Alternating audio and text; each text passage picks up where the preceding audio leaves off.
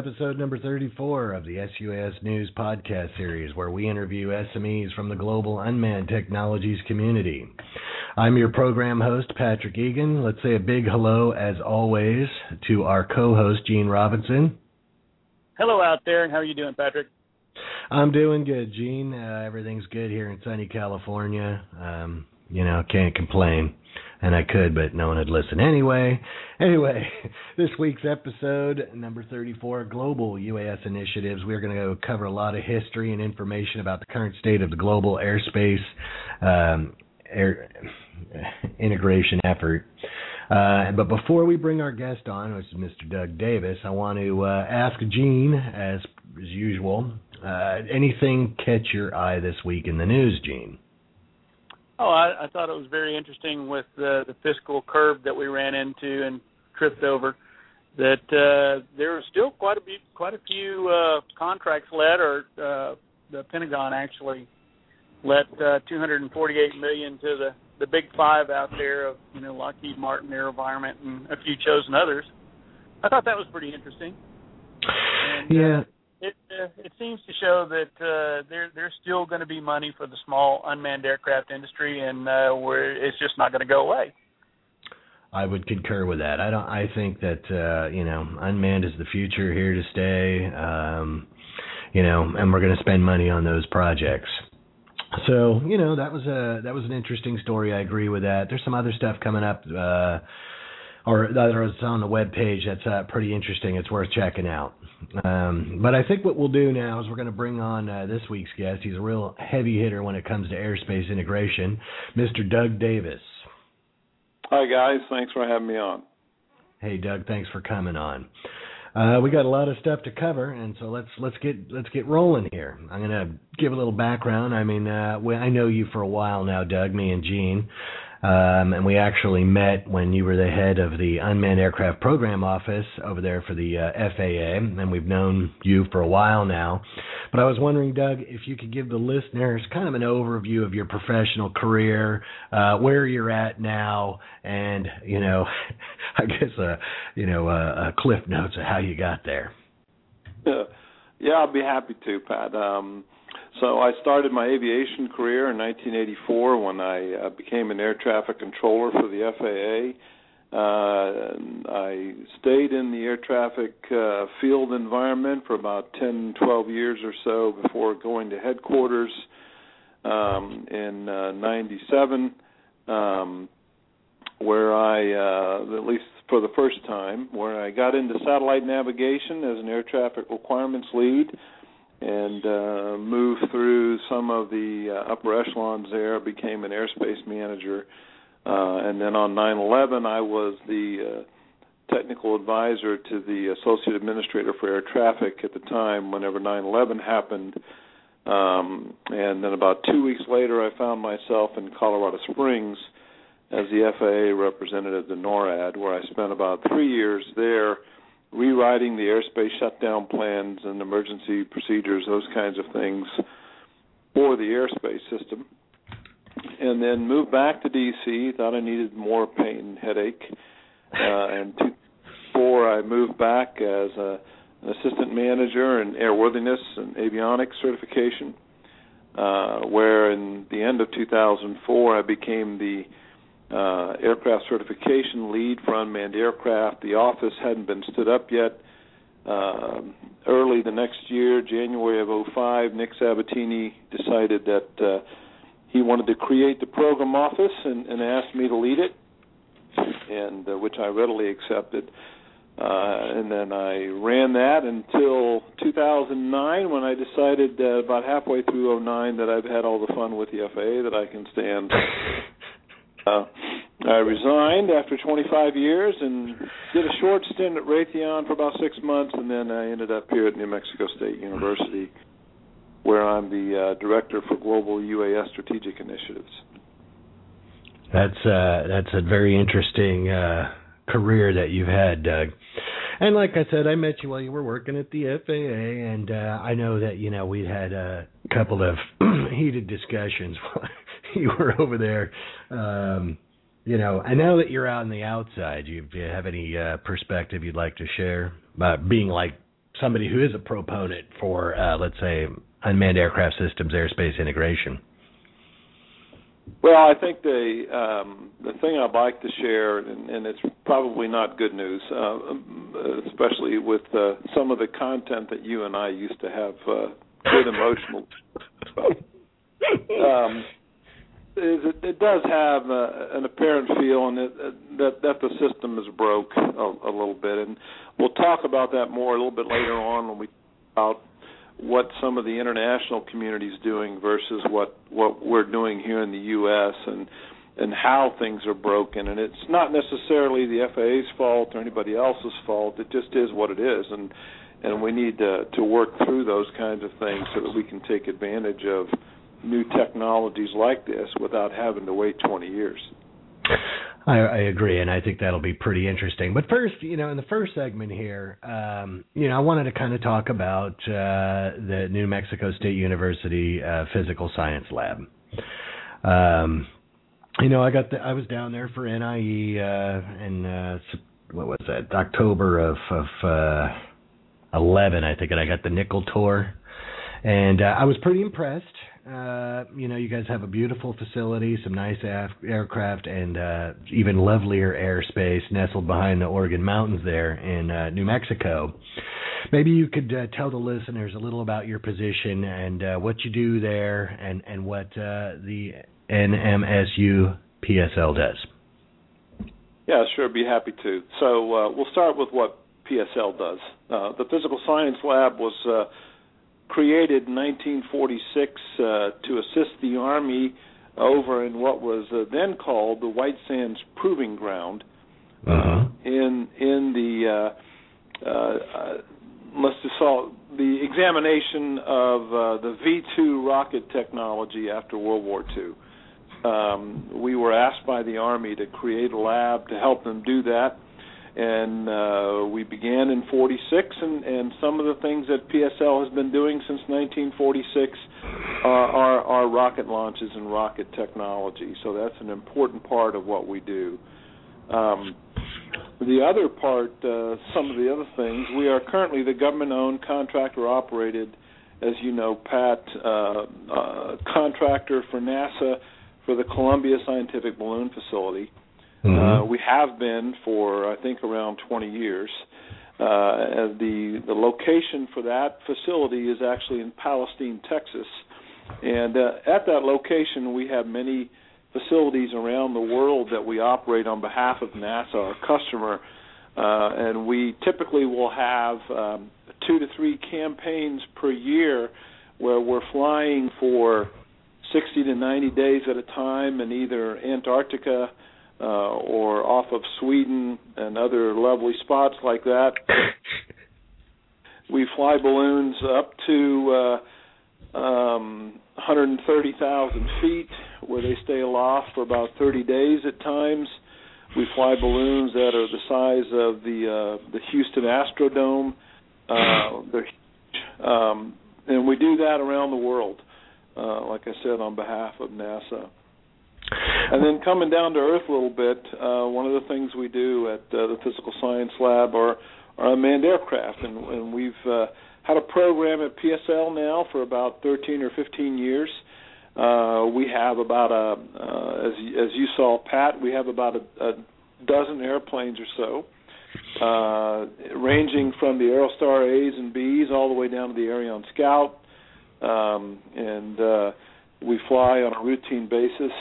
Um, and so, from that perspective, how I tie into it, my my focus, by and large, since I've been at PSL, which is a little over three years now, uh, is is airspace integration, um, both domestically and internationally.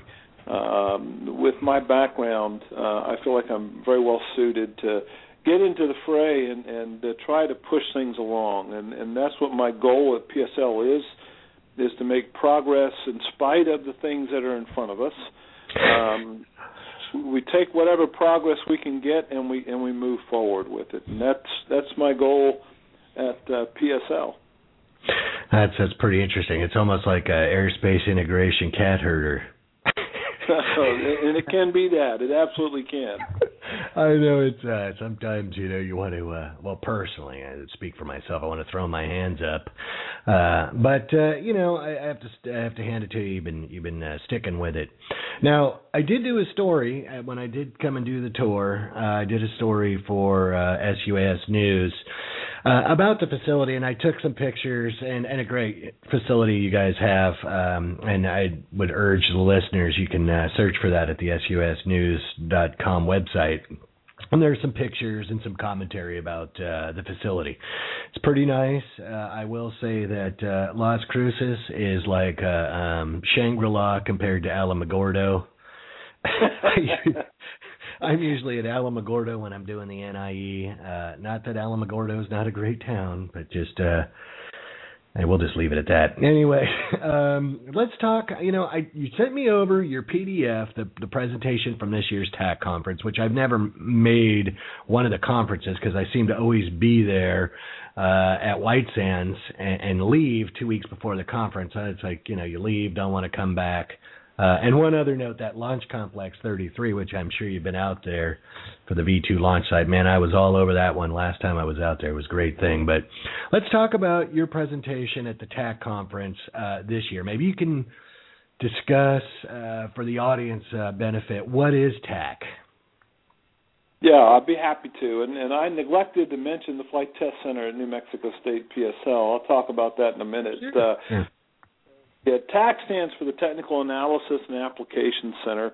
It was created about uh, 12 or 13 years ago as a research facility within PSL.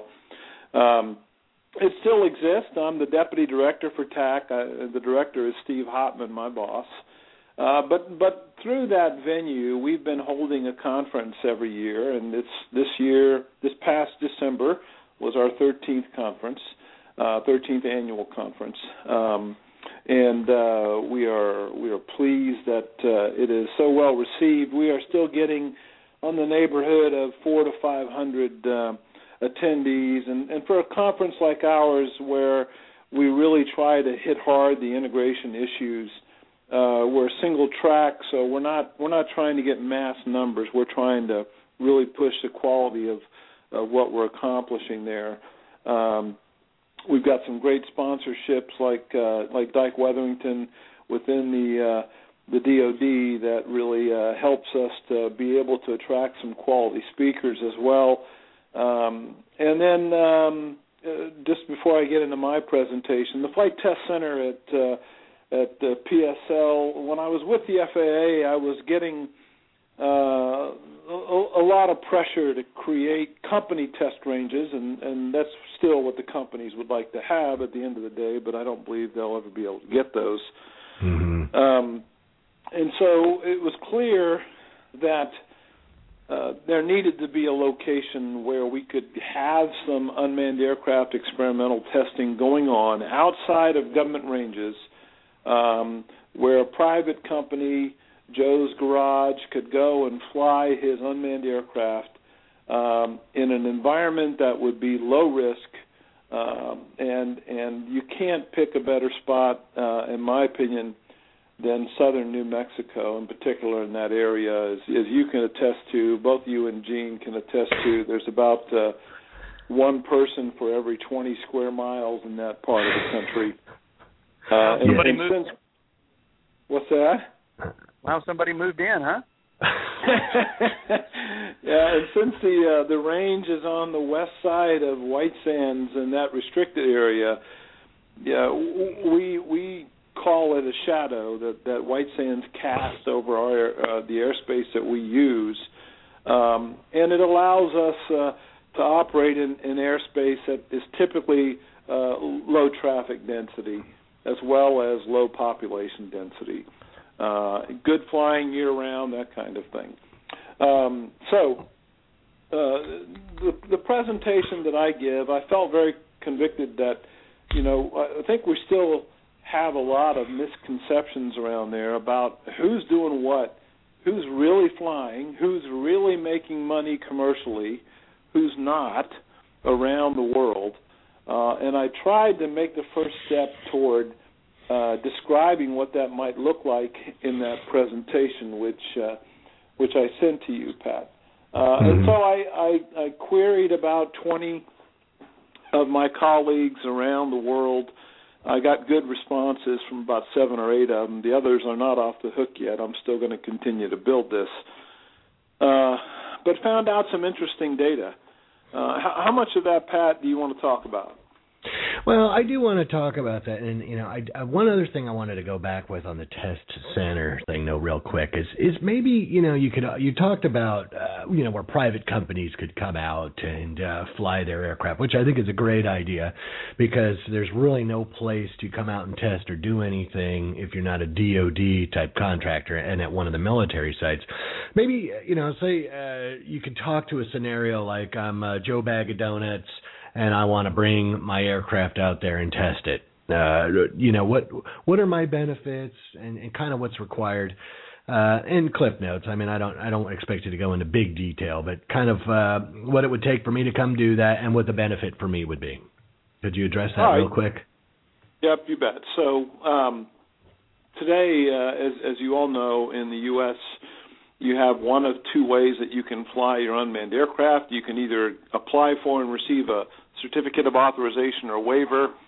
However, you have to be uh, um, a public aircraft to be able to do that, or you can get an experimental airworthiness certificate, um, and and that uh, takes a little bit of time, and typically it is uh, uh it, it's it's not very nimble in in in the way that you can make adjustments uh, uh, to your platform, those kinds of things that are necessary for an experimental frame. So um, the the flight test center um, in uh, in southern New Mexico at, at uh, PSL, which is run by Steve Hopman, um, allows uh, developers, let's just say, to uh, approach uh, the university, um, and, and we're a not-for-profit place, so it's not like we're trying to uh, make gobs of money off of the business. We don't own the airspace, so we don't charge to rent the airspace like um, DoD ranges do. Mm-hmm. Um, and because we do it in the in the NAS, we do it in civil airspace. Um, so what what you're paying for, in effect, is just for the expertise, and then if it goes beyond of sight uh, for chase aircraft, those kinds of things. So they will approach PSL. They'll they'll uh, give us some information about the aircraft, technical qualifications, that kind of thing. We'll do a quick review of it, and then decide uh, a time frame schedule.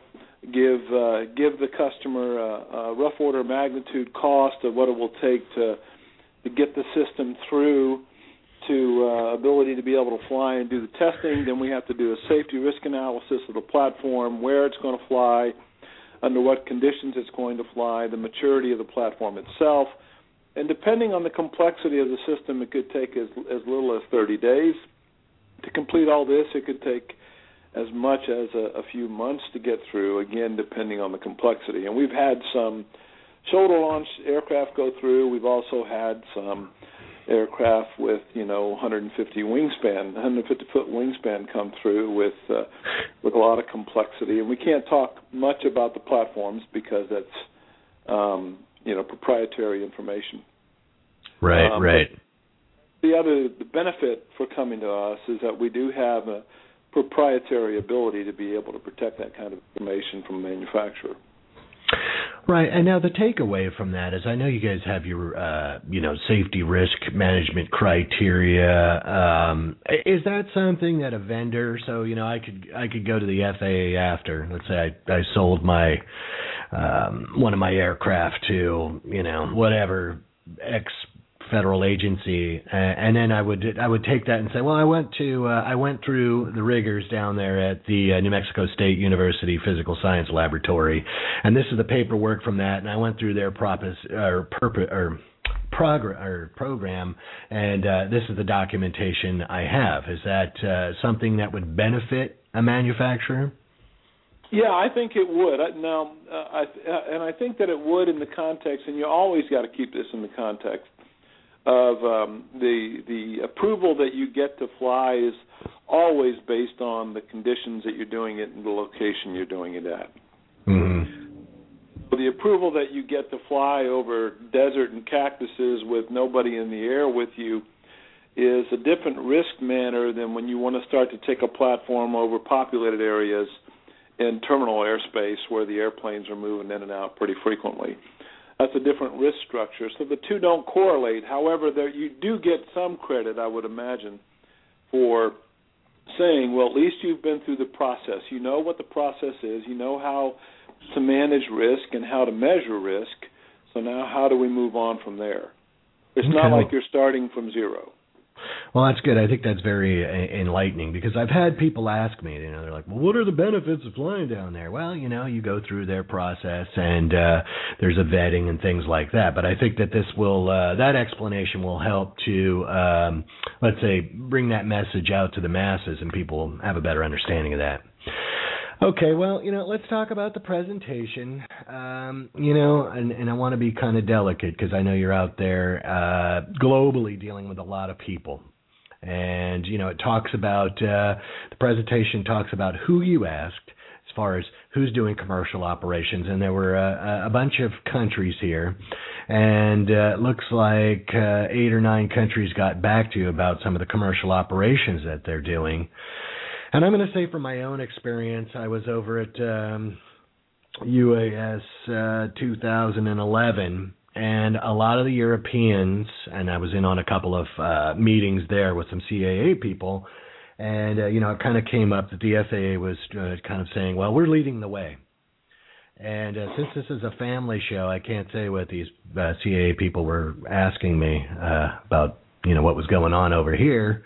But I said, you know, I don't know because there's there seems to me that there are other countries that are allowing for commercial operations. Would would you like to speak to that?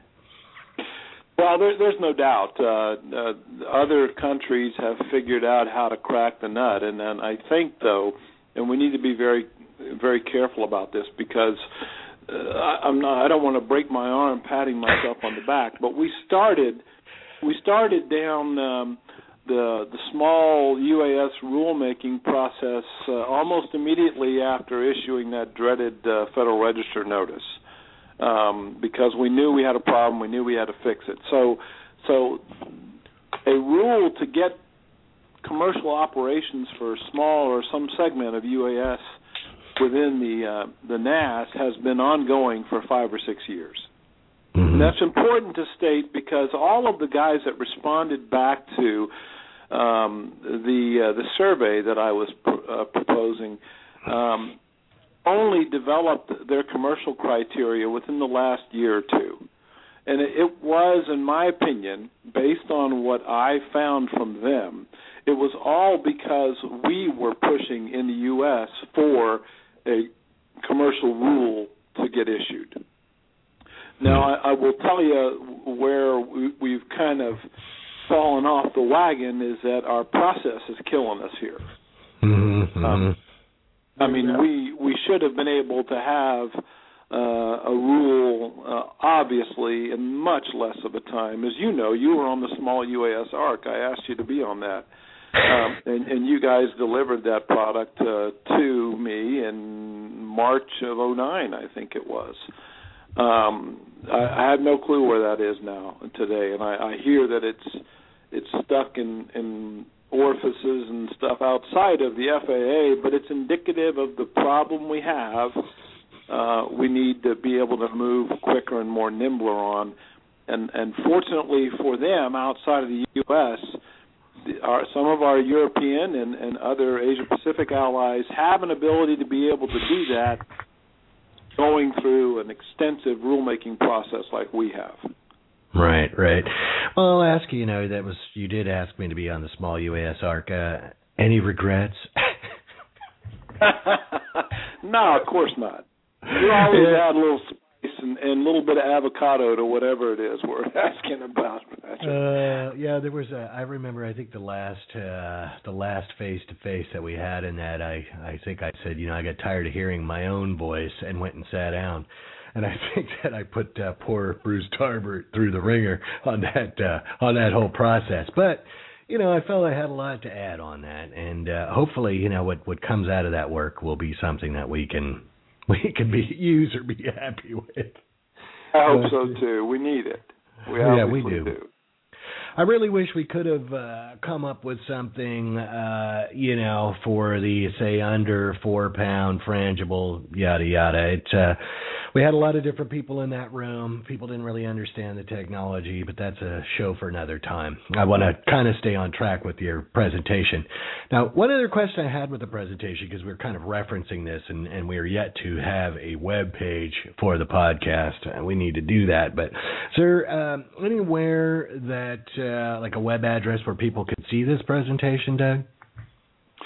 Well, uh, the way that we handle TAC uh, presentations, obviously, and, and this kind of gets into the business of running conferences, is sure. that we typically don't uh, offer uh, the presentations to people that uh, don't attend the conference for obvious reasons. Mm-hmm. Um, uh, but but uh, having provided it to you, Patrick, uh, I don't have a problem if if you want to post it. It's in the public. I'll let I'll let uh, you do that if you desire.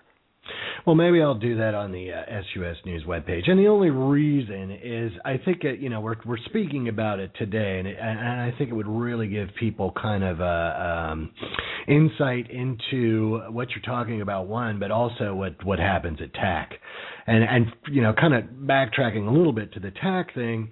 Um, you know, I haven't attended myself, uh, but the the roster of speakers are definitely uh, top tier, and it's a very focused um, conference.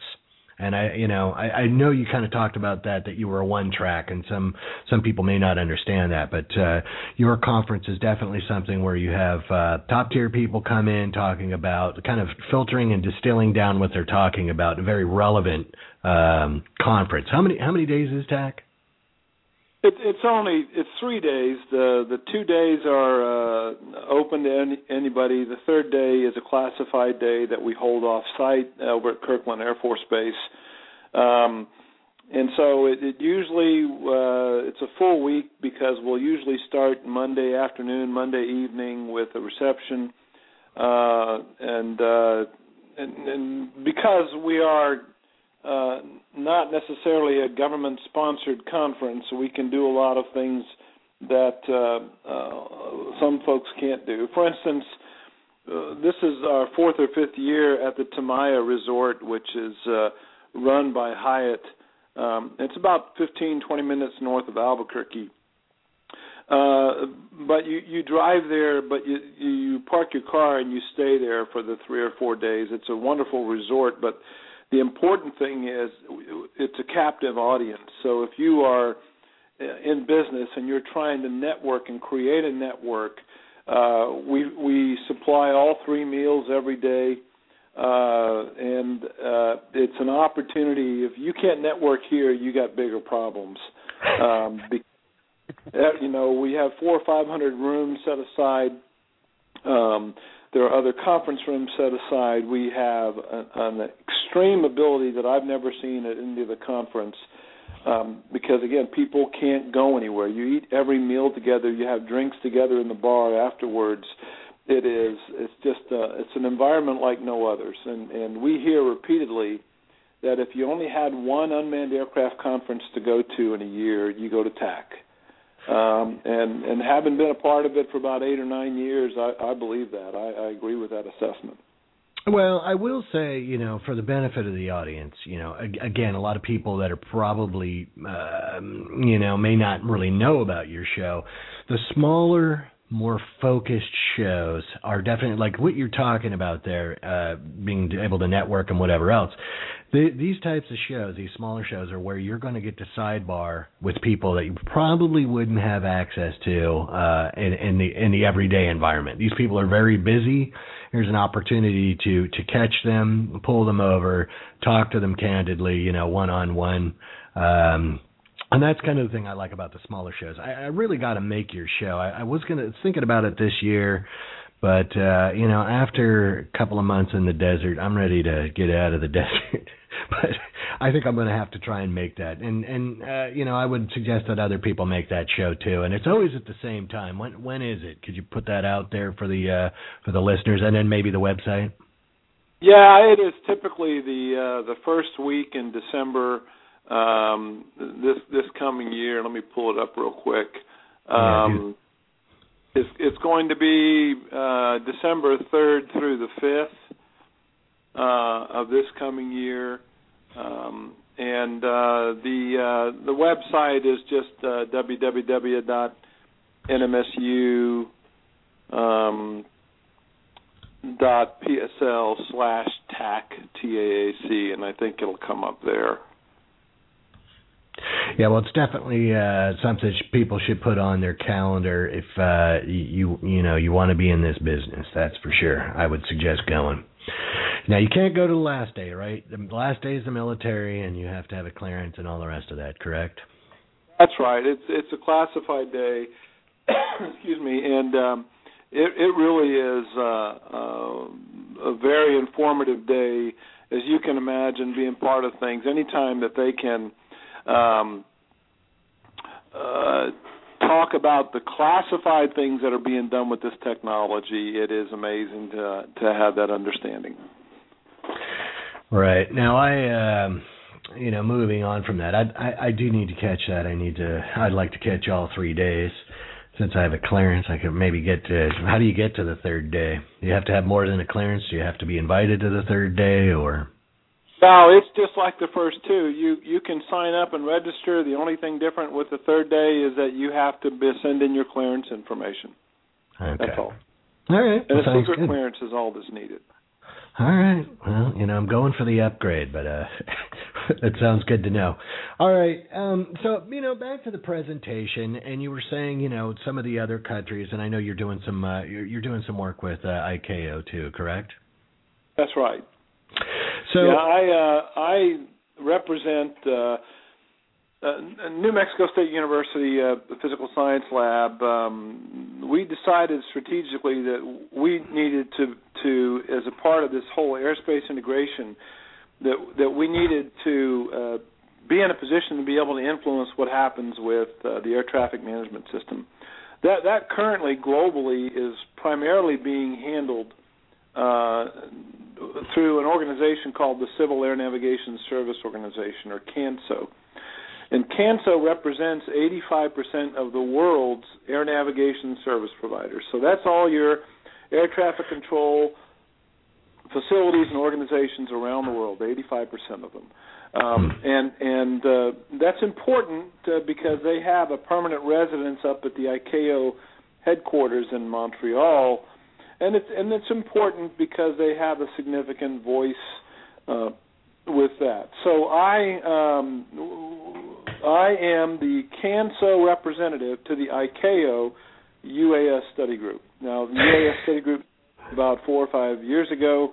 When it started, I was the co-chair along with uh, Holger Matthiesen, who was in with Eurocontrol, and uh, and both of us moved on, and now the chairman, uh, co-chairs actually are Jim Coyne from Australia and uh, Filippo Tomasello from. Uh, he's actually Italian, but he represents the European Aviation Safety Agency in Cologne, Germany.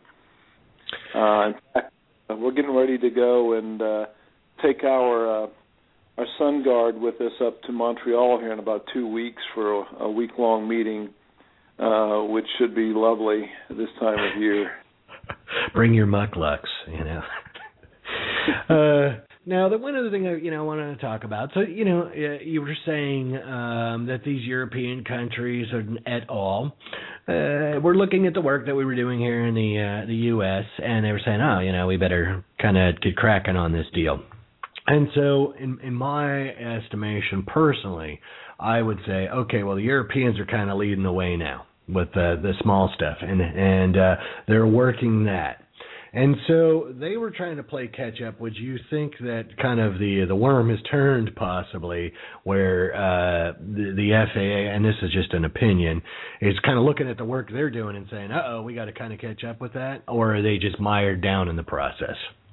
You know, it, it depends on how you want to look at the market. I, if you, once you post my briefing, Pat, if you turn to the last slide, which is the conclusion slide, and, Mhm. and again, these are my conclusions based on Sure. the uh, the survey. But but you'll see in there uh, the, the third bullet says a very important thing, and that is a risk-based approach for allowing small UAS access has proven success in Europe and elsewhere.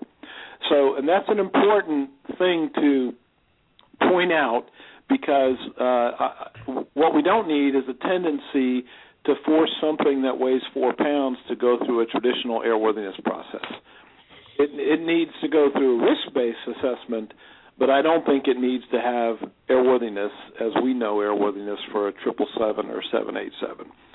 Um, the other thing is the next bullet, and this is where I think it's very telling.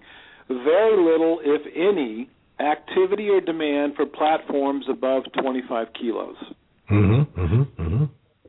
I mean, that tells me that, yeah, I think they're very comfortable uh, outside the U.S. with going with small UAS platforms, and that could be seven kilos and under. The UK has a very good rule called CAP 722 that they've been applying this process for years. Lots of great experience, but if you're under seven kilo, you know you could you can do some good commercial work over there right now. But even the the Brits will tell you there's no demand above that. Mm-hmm. Oh, and and so it depends on how you want to say. Look, I um my perspective is it'll be another year or two before we we see a commercial application rule come out in the US at which point in time we'll see the market really kick it in the pants but as far as the the stuff that really has more risk the stuff above 25 kilos we still are the only place that gets it done in the world. Right. Uh, well, Gene, beyond a couple, you know, like Israel, that kind of thing. Well, I'd like to let Gene jump in here. Uh, Gene, you have anything you'd like to add, sir? Yeah, I, I got to concur with you, Doug. I think that seven kilo, fifteen to twenty pounds. Uh, most commercial operators that we've spoken to in the past don't see them. You know, they don't see themselves exceeding that for a vast majority of the applications that they want even industrial applications for sniffers and, and mass spec and stuff like that. So that's why we've always been trying to push as hard as we could to get that smaller, lower weight class uh, in into the spotlight rather than going above the 55 pound limit or the you know 25 kilo limit.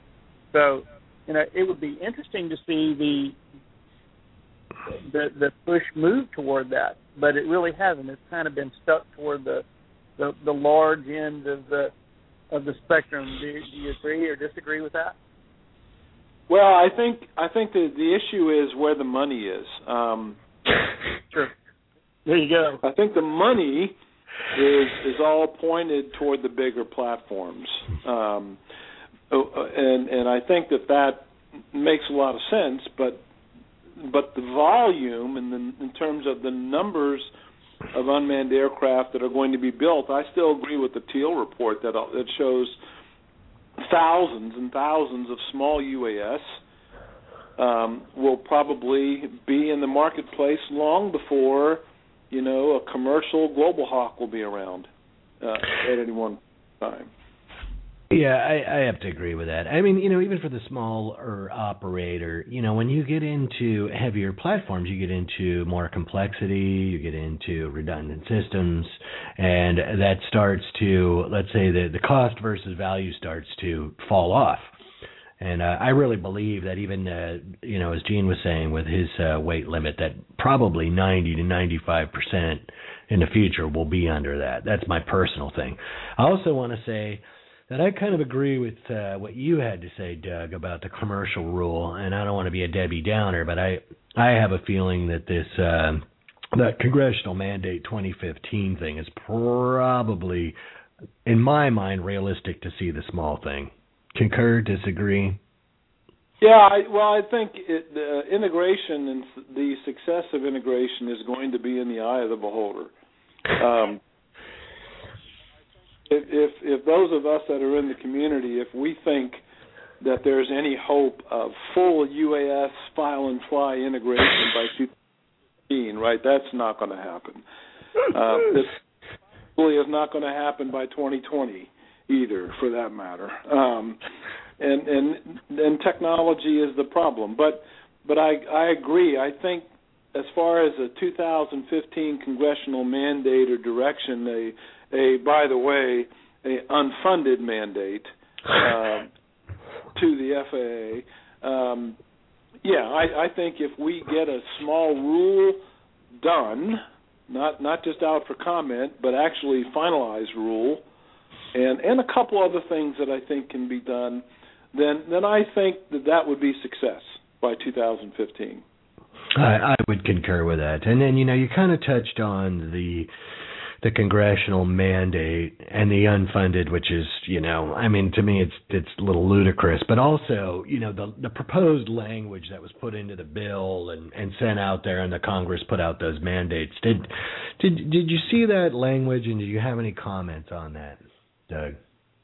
Yeah, well, you know, I I, I watched the language evolve over the past five years um, because some of that stuff took took that long it didn't make it after one FAA reauthorization after another. It just it just was ludicrous to watch the evolution of it. Um, and, and you can always tell when when people don't know what they're talking about when they butcher the acronyms, right? right? And and uh, kind of uh, keep calling them unmanned aerial systems and all the things that happen. You know you're in for trouble whenever the person writing that specific guidance really doesn't understand the technology that they're writing about. Um, so, you know, from my perspective, having been in D.C., worked in D.C. for a dozen years or so, uh, I don't get too excited about congressional direction and guidance. Um, and, and frankly, being a program manager in D.C. is probably the worst job in the world. Um, because you never know year to year what your budget's going to be, and, and mercy sakes, if you've got congressional to do, you know, you're you're tied up. It, it it's like the job that never goes anywhere. Um, yeah, it's funny. We could probably do a, a whole show, you know, uh, program manager from DC the trials and tribulations of that job. That must be a very daunting task.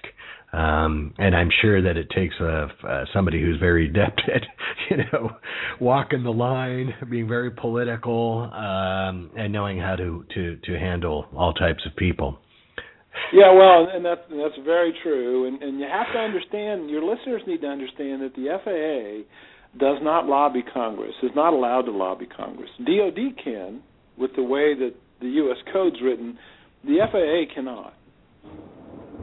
Right, and and I'm sure you know. I mean, uh, I, I try and say you know we want to work with the FAA and everything else, and I know that they they have certain constraints that they have to uh, work through, and I don't think that a lot of people understand that that are in the effort. I mean, I, it, the conversation, let's say, uh, from the community is still one. Well, why don't they just do this? You know, well you know, I wish it was that easy. It's just not. I know it's not. And I've, you know, even the, to be fair, I've offered to, to um, have the the new head of the uh, unmanned aircraft systems integration office come on the podcast, and you know maybe talk to the community. He's he's he's declined, but. um you know, maybe in the future. Uh, it would be nice if we could get more of a, a two-way street going, but I know they have uh, constraints that they're they're working under, and I think that uh, our conversation today, you've pretty much uh, helped you know bring some of those ideas to the forefront and people can understand them.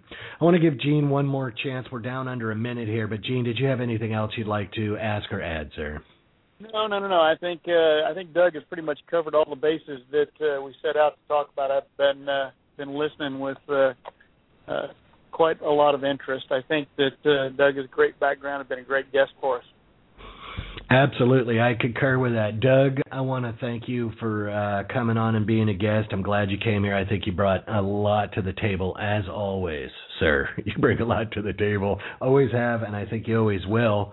Um, and if there's anything we can do in the future over at suasnews.com to uh, help you with your work, sir, please let us know, and we're we're happy to try and move the ball forward.